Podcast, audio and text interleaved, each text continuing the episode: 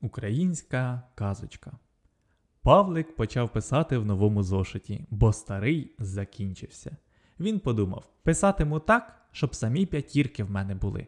Тато працює шофером, він поїхав дуже далеко, повернеться не скоро.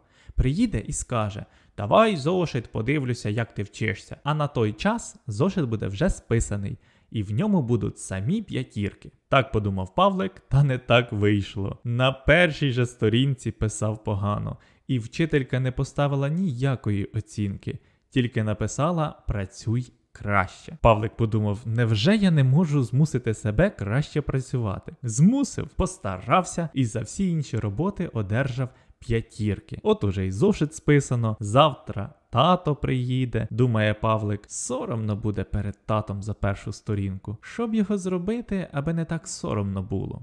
І зробив ось що. Переставив сторінки так, що погана робота опинилася аж в самісінькому кінці зошита. Тато може й не дивитиметься на останню сторінку. От і тато приїхав. Гортає він зошит, уважно розглядає на кожній сторінці п'ятірка. Радість світиться в татових очах. Чим ближче до кінця зошита, тим дужче б'ється Павликове серце. Ось і остання сторінка. Якби це на початку така робота, ще б півбіди, а то в кінці. Чого ж це в тебе, сину? Духу не вистачило? запитав тато.